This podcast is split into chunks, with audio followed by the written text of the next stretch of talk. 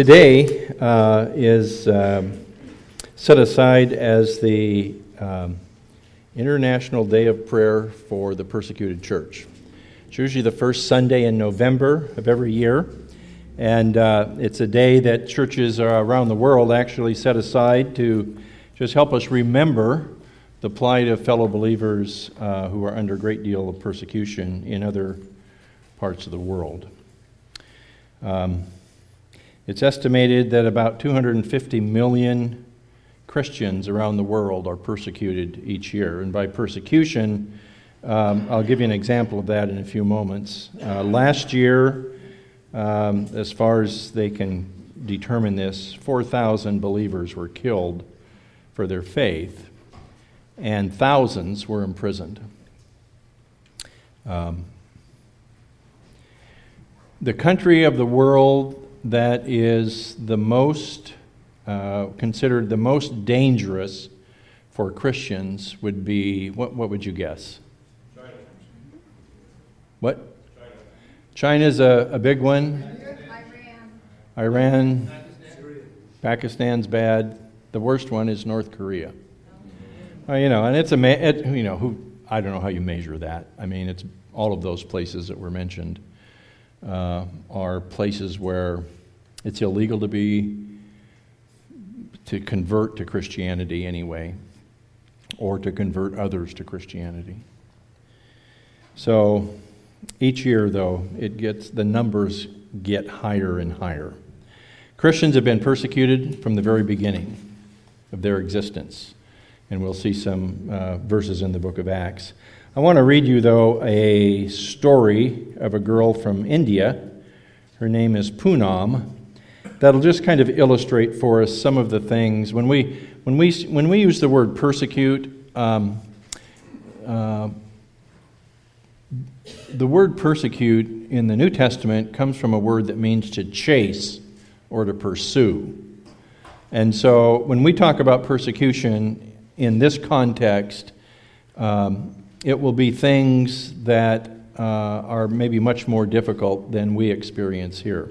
Let me just read this for you. This girl's name is Poonam. When Poonam quietly left Hinduism in 2012, the Bible she obtained instantly became her most prized possession. This young Indian wife and mother of three secretly read God's Word in her home each day, growing in her understanding of God's love for her. But she feared that her husband would discover her new faith, and he soon did. After hearing her praying a Christian prayer one day, he found her Bible and angrily tore it to pieces. He scolded her and said, From today on, stop reading the Bible, and as long as you live in this house, you better not pray. Poonam's husband then beat her, eventually kicked her out of the house, and refused to let her see their young sons and daughter. Her Christian faith cost her everything. In India, where a rise in persecution of Christians has paralleled the rise in Hindu nationalism, Bibles are a precious resource. After losing her Bible and family, Poonam stayed with relatives and prayed for the return of everything she had lost. A pastor and another believer who lived near her relatives visited her regularly to pray with her. One day, they gave her a new Bible. She burst into tears as, as she received the Bible. Over time, God answered her prayers. He restored her marriage and family. Although her husband has not placed faith in Christ, his heart is softened toward her and toward the Christian faith. He's even attended church a few times to see how Christians worship. She reads and studies God's Word using her new Bible but she can't give up the tattered and torn Bible her husband had tried to destroy. It is, after all, how she first learned about Jesus. She recently told a Voice of Martyrs worker that Isaiah 41:10 has special meaning for her. Fear not, for I am with you. Be not dismayed, for I am your God. I will strengthen you. Yes, I will help you. I will uphold, I will uphold you with my righteous right hand. So that's just an example of when we talk about persecution of Christians in other parts of the world, um, it's things like this. most of the persecution of Christians comes from people who belong to other religious groups.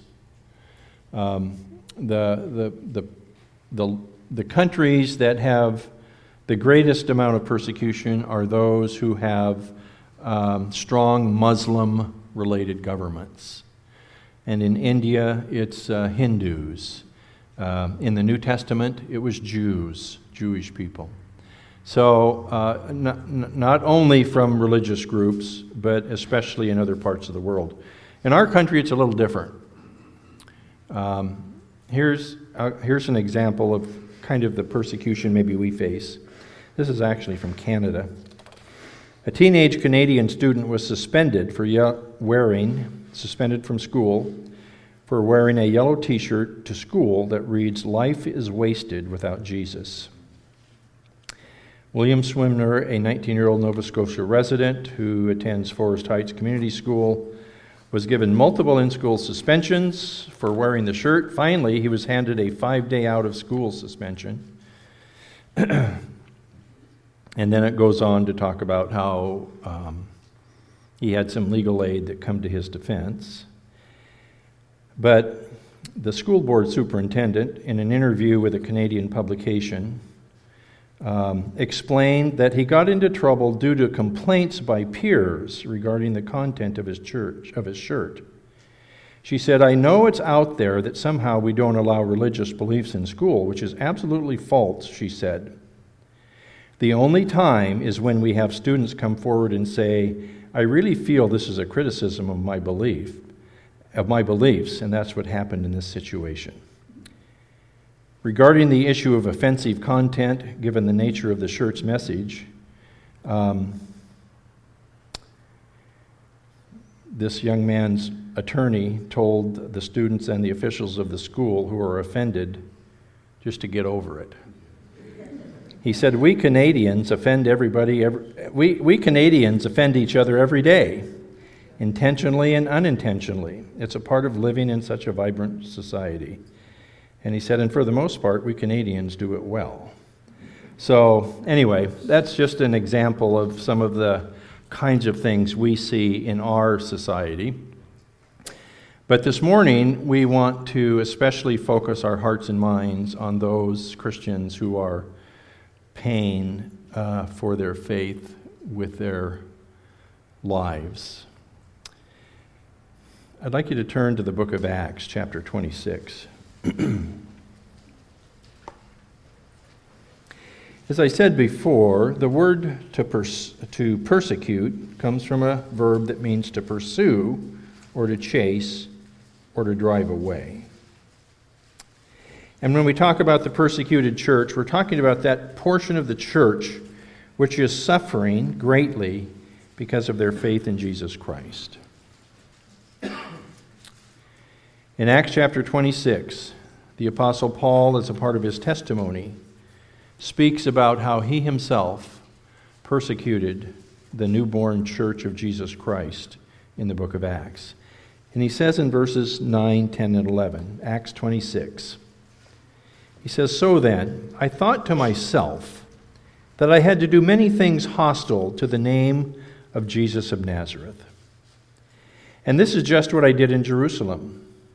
Not only did I lock up many of the saints in prison, having received authority from the chief priests, but also when they were being put to death, I cast my vote against them. And as I punished them often in all the synagogues, I tried to force them to blaspheme. And being furiously engaged at them, I kept pursuing them, even to foreign cities. This is in the very beginning, the very early stages of the church of Jesus Christ. Paul, a religious Jew, felt that he was doing the will of God by persecuting, imprisoning, and killing Christians. And as you go through the book of Acts, the apostles are the primary targets for the persecution. And I just have kind of a summary here uh, throughout the book of Acts of the different things that happened to them. They were jailed and threatened in Acts chapter 4. They were arrested and flogged in Acts chapter 5. They were falsely accused in Acts 6. Stephen was put to death in Acts 7. In Acts 8, they were scattered and driven out of their homes to outlying areas because of the persecution regarding Stephen. In Acts 12, James was beheaded by King Herod. In Acts 12, Peter was is imprisoned. In Acts 13, Paul is driven away. 14, he's stoned and left for dead. 16, he's beaten and thrown in prison. And in chapter 28, at the very end of the book of Acts, Paul spends the last few years of his life under house arrest in Rome. Throughout the history of the Church of Jesus Christ, believers in Christ have been persecuted.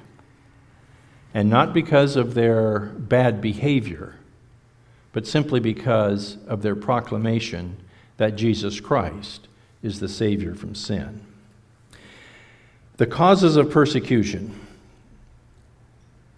What causes persecution? What provokes it? Let's use that word. What provokes persecution? Thinking through the book of Acts now, what, what is it that the Christians did that so provoked persecution? What? Offense. They gave offense, right? They offended Yeah, they offended him. How did they offend him? By preaching the truth. By preaching the truth, the truth of God's word, the truth about Jesus Christ. And it was offensive to them. They were offended. You know what the word offend, uh, well, I, does, I guess, it's actually a word that means to scandalize, to offend. They so were offended that they wanted to put the apostles to death. And what offended them? The message of the cross of Jesus Christ. In Acts chapter 13, 49, it says, And the word of the Lord was being spread throughout the whole region. But the Jews aroused the devout women of prominence and leading men of the city and instigated a persecution against Paul and Barnabas and drove them out of their district. What provoked that persecution? The word of the Lord was being spread throughout the whole region. In Acts 14, it came about that in Iconium they entered a synagogue of the Jews and spoke in such a manner that a great multitude believed, both of Jews and Greeks. But the Jews who disbelieved stirred up the minds of the Gentiles and embittered them against the brethren. It's another factor that when Christianity begins to spread and people get saved out of their old religions or belief systems, that there's a reaction against the leaders of those groups that were once uh, held those people in bondage. Acts 17. Uh, 12. Many of them believed, along with a number of prominent Greek women and men, but when the Jews of Thessalonica found out that the word of God had been proclaimed by Paul and Berea also, they came there likewise, agitating and stirring up the crowds. These examples in the book of Acts basically follow this pattern. The believers go into an area and they begin to, be, to preach the truth of the gospel of Jesus Christ. It offends those who hear, especially among the Jewish uh, party, uh, uh, because the declaration of the cross of Jesus Christ is basically um, a declaration of his resurrection. But it's also a declaration that they had crucified their own Messiah. And that was not words that they wanted to hear. Let's go to Jesus. Why was he persecuted? Well, let's go to the Gospel of John, chapter 7. We're just going to uh, um, spend a little bit of time in different parts of the Gospel of John, but let's start there. John 7, verse 7.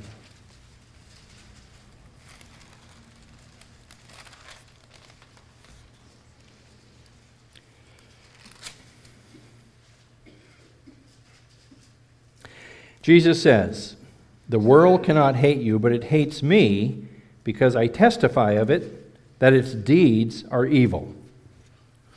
So, why was Jesus hated by the people in Israel? For telling the truth. For telling the truth. About what? What was the truth that he's telling them? Their deeds were evil. Their deeds were evil. In uh, John 3:19, Jesus says um, that men, he came as light into the world, but men loved darkness rather than light because their deeds were evil. I mean, let's be honest. Nobody likes to be told that what you're doing is evil. Uh, we all react to that in most cases. It says about men in the last days that they are going to hate what is good. They're going to be mockers against the name of Jesus Christ. It's always been that way, and it will be that way until the return of the Lord. Turn with me to John 15, where Jesus, in meeting with his 11 apostles in the upper room in John chapter 15, he's preparing them for his departure. So on Wednesday night, we've been studying this passage, John 13, 14, 15, 16, and 17. That whole section occurs in the upper room during the period of the Last Supper. And Jesus is announcing to his disciples, I'm going away. And they don't understand it. They don't know where he's going, they don't know why. And he's preparing them for his departure. And he prepares for them he, he prepares them in a number of ways, but the most significant one is he lets them know that after he leaves, they're going to experience the same kind of persecution he did. But even though he leaves, he's going to send back to them the Holy Spirit. So in John chapter 15, let's start with verse 18. If the world hates you, you know that it has hated me before it hated you. If you were of the world, the world would love its own. But because you are not of the world, but I chose you out of the world, because of this, the world hates you. Remember the word I said to you A slave is not greater than his master. If they persecuted me, they will also persecute you. If they kept my word, they will keep yours also. But all these things they will do to you for my name's sake because they do not know the one who sent me. So here we have a promise that the Lord gives to believers. You know what the promise is? The world's going to hate you. That's the promise.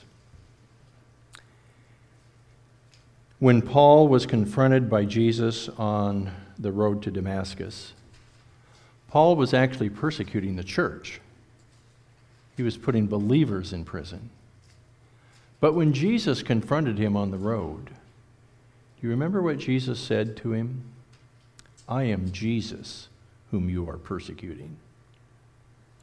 From that point on, the Lord opened Paul's eyes, changed his heart, gave him his spirit, and Paul became one of the most powerful voices for the gospel of Jesus Christ. When the world persecutes the church, they do so because they hate Jesus.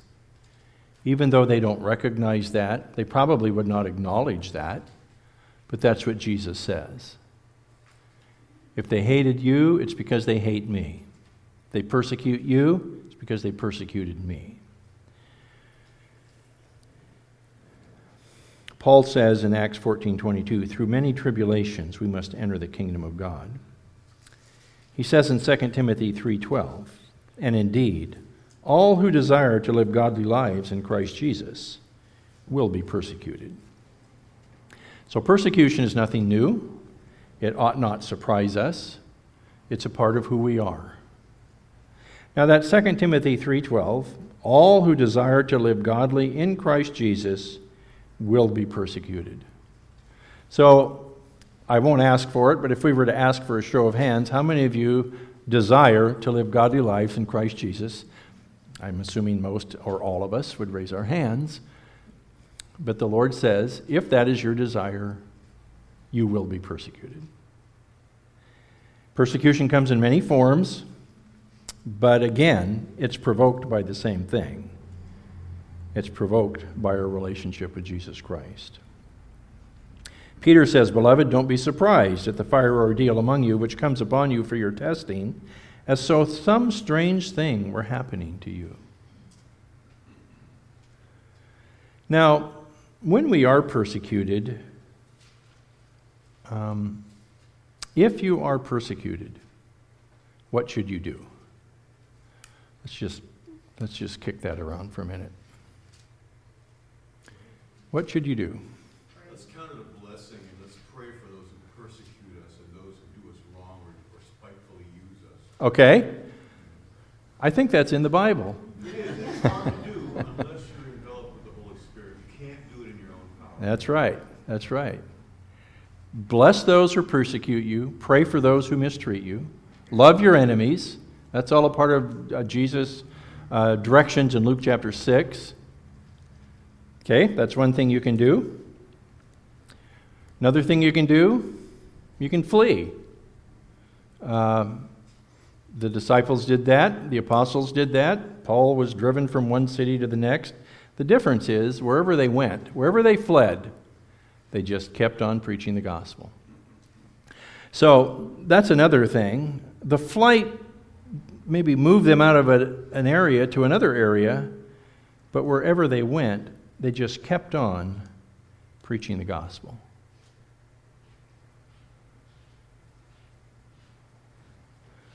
We're called upon to keep on when we're persecuted.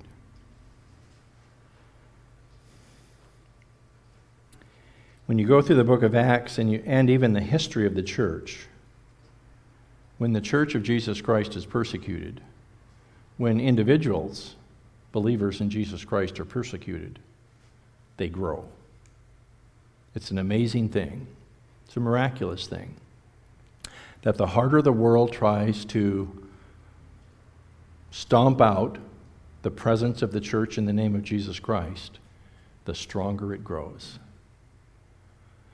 It's, it's believed that one of the strongest, fastest growing churches in the world is in China which is a nation that has laws against Christianity. And the believers there have to meet underground. And some of the churches that have been above ground, they've confiscated and or destroyed.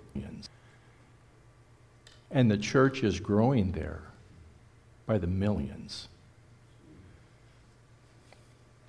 And as individual believers, as we proclaim the name of Christ and experience the reaction of the world because of it,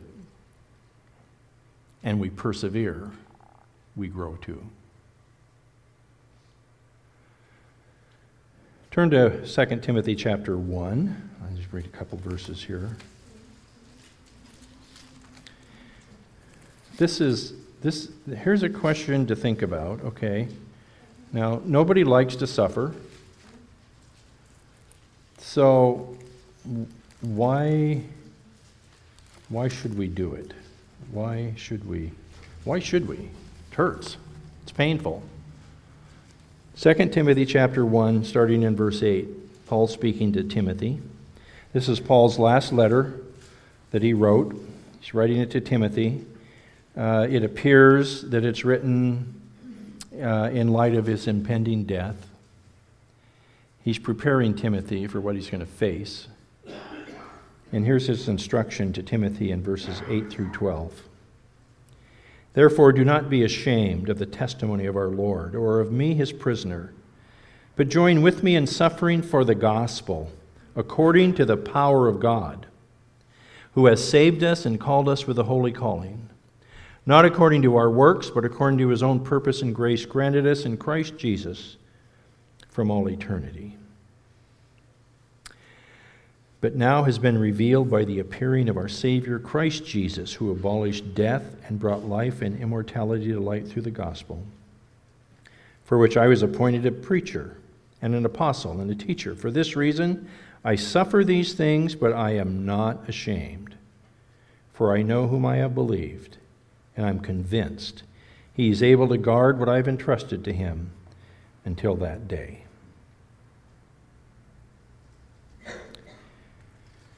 Paul was not ashamed of the name of the Lord Jesus Christ. We are called not to be ashamed of the gospel of Jesus Christ. For many of you who kind of grew up and helped in our Awana program uh, a number of years ago, the key verse in Awana is 2 Timothy 2.15. Sharon, can you be diligent?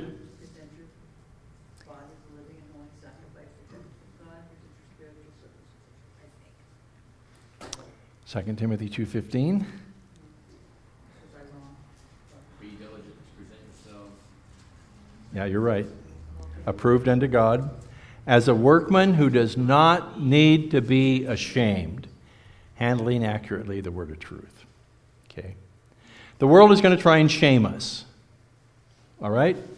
And let, us face it. Uh, what, what is this shame? What is shame? What, if you get shamed, eh, what is that to you? What is it? Shamed. Reed. Shame is when you make somebody feel worth less than they actually are. Worth less than they actually are. Okay. That's shaming. And aren't there cultures that have that as a kind of a characteristic? Shaming.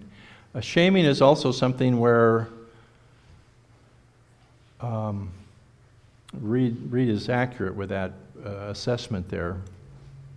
There's an embarrassment to it as well, in many cases. If you feel ashamed, it's a, if, if it's the feeling that you have, it's kind of a feeling of embarrassment. Um, and Paul says in Romans 1:16, "For I am not ashamed of the gospel of Jesus Christ." Why not? Because it is the power of God unto salvation to all those who believe. Paul says, I am not ashamed of the gospel of Jesus Christ. He says, I know whom I believed, and I'm convinced that whatever I entrust to him, he is able to keep until that day. And so, as we, as we consider believers in other parts of the world, we need to remember to pray for them.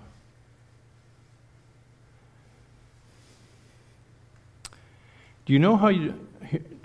Here's how you escape the suffering that comes from persecution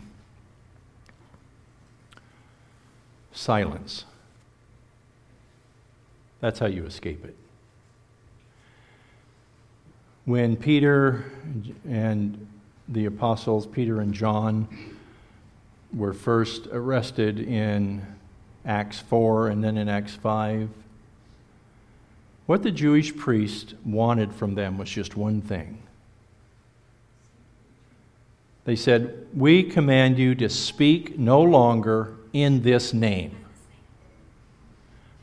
You can talk about anything else you want, just don't talk about Jesus. Do you need to answer that, Kirby? No? Okay, all right. Uh, Silence.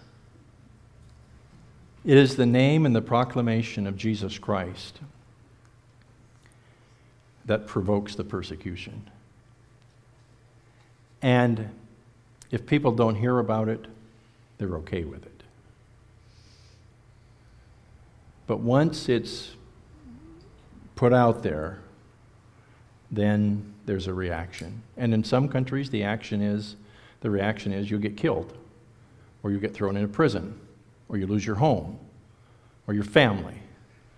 Over here, it may be um, being expelled from school, or, um, you know, being arrested for hate speech. That's the newest one. Suffering is escaped by silence. But silence is what dooms the lost. And from time to time, we've said and we've heard that um, I can't remember how this goes, something about um, it ends with, and if necessary, use words. What, what is that? What, I'm trying to remember the whole thing. Does anybody know what I'm talking about? Okay. Oh, Sue, Susan? Okay, would you look that up for me so I don't appear completely half witted up here?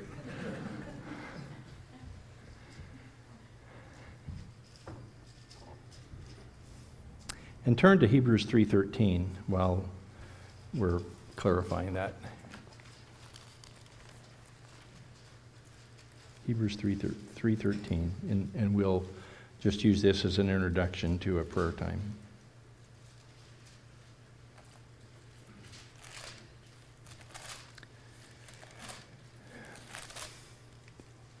Preach the gospel at all times, and if necessary, use words. Okay, that's it. Thank you. Preach the gospel at all times, and if necessary, use words. Well, I understand what the thinking is behind that. But the reality of it is, if you're going to preach the gospel, you have to use words. Just a good moral lifestyle as, it, as you appear in the presence of other people doesn't really cause them to make the connection to the gospel of Jesus Christ necessarily. I mean, let's face it. There's lots of good people that live good lives that are very generous, helpful, loving, all of that. But at some point, the gospel has to be communicated. Now, the idea behind that saying is if you're going to use if you're going to present the gospel, you've got to have a lifestyle to back it up that's consistent. Because if it's not consistent and you come across as hypocritical, then your very message becomes suspect. But one of the reasons that some Christians never face persecution and other Christians do is the issue of silence. Because we are afraid, we are afraid, or we are ashamed.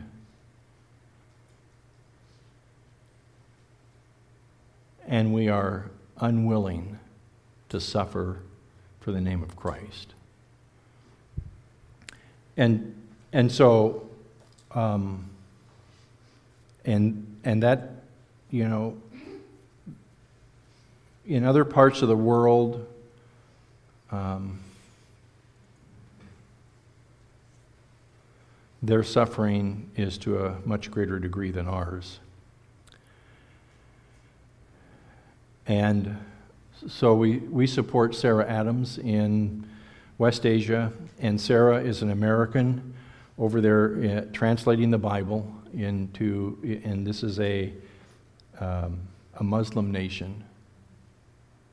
And she can't, and wisely so, she can't go out into the street corners and simply begin proclaiming the gospel. I mean, she could, but she would probably be either imprisoned or I don't know if she'd be killed. She'd certainly be not exported. What do you call that when you get kicked out of a country? Deported. All right, that's the import, export, deport. There we go. Okay.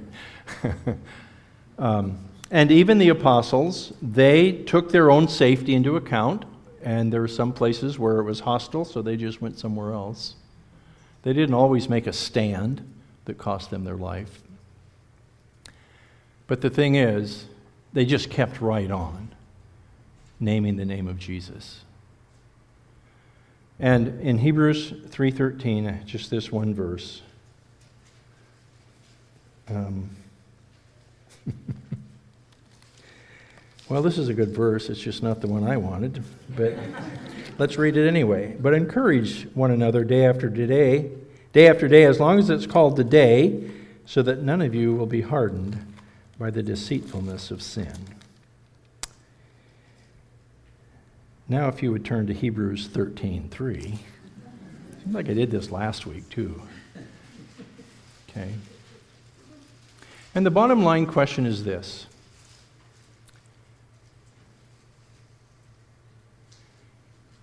Is the honor of the name of Jesus Christ worth suffering for? I mean, that's really what will motivate us. Is the Lord Jesus Christ of such high honor that I would be willing to lay down my life? And I realize it, you know, it, it takes something to get to that point. But that's the question that we need to consider. Is the Lord Jesus Christ of such great value to me that I am willing to be persecuted for that name? Hebrews 3 Hebrews 13:3 Remember the prisoners as though in prison with them and those who are ill treated since you yourselves also are in the body. And so I just wanted to use that verse as just maybe a good impetus to us to remember the prisoners who are in prison. These are, there, are, there are thousands of Christians imprisoned in all parts of the world. Some of them simply because they are believers in Jesus Christ. And their prison terms are 10, 15, 20 years simply because they refused to deny the name of Jesus Christ. And while we're over here and we enjoy the freedoms of our faith in this, in this culture and society, we have a tendency to forget that there are tens of thousands of other believers in other parts of the world who for this gal I read about initially, for whom the presence of the Word of God is their greatest treasure. And so the Lord's blessed the church in the U.S. with an abundance of resources in terms of just material resources. But the greatest thing that we can do for Christians in other parts of the world who are truly paying a cost for their faith is to pray for them. And I'm afraid quite often that's one of the least things that we do, but it's one of the most powerful things that we can do. Remember the prisoners as though in prison with them, and those who are ill treated, since you yourselves are also in the body.